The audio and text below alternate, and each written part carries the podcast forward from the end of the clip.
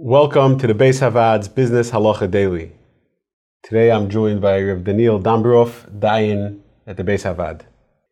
This is a shaila that comes up a lot. Person's going somewhere and he's running on time and he arrives to the place where he's supposed to go and he can't find parking. Nothing more frustrating than that. Looking for a spot, he can't find a spot. He sees a place he can put his car. One problem it's an illegal spot. Can he put his car there and go take care of his business?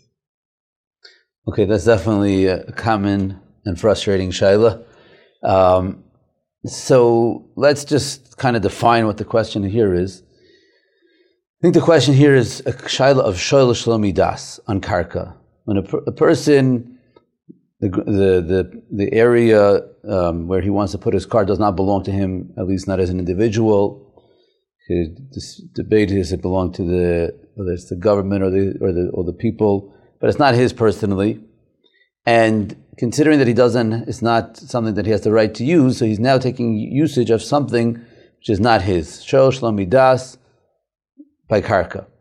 The Mishnah Berurah actually discusses this in Hilchas Sukkah about putting a sukkah in the street where he said, even though all the Israelim are probably mochel, but the, because the the um, the goyim are not mochel, is going to be Shel Shamidas and be Gzela. That's what Mishnah Berurah writes in Hilchas Sukkah. So that's um, you know something that would seem to be an issue over here.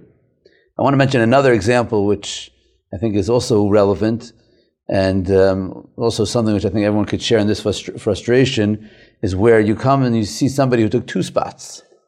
And I think there's a serious shaila there as well because the spots were intended one per person. And when you take two spots, you're also running into the same issue of Shal Shamadas gazlan on the second spot.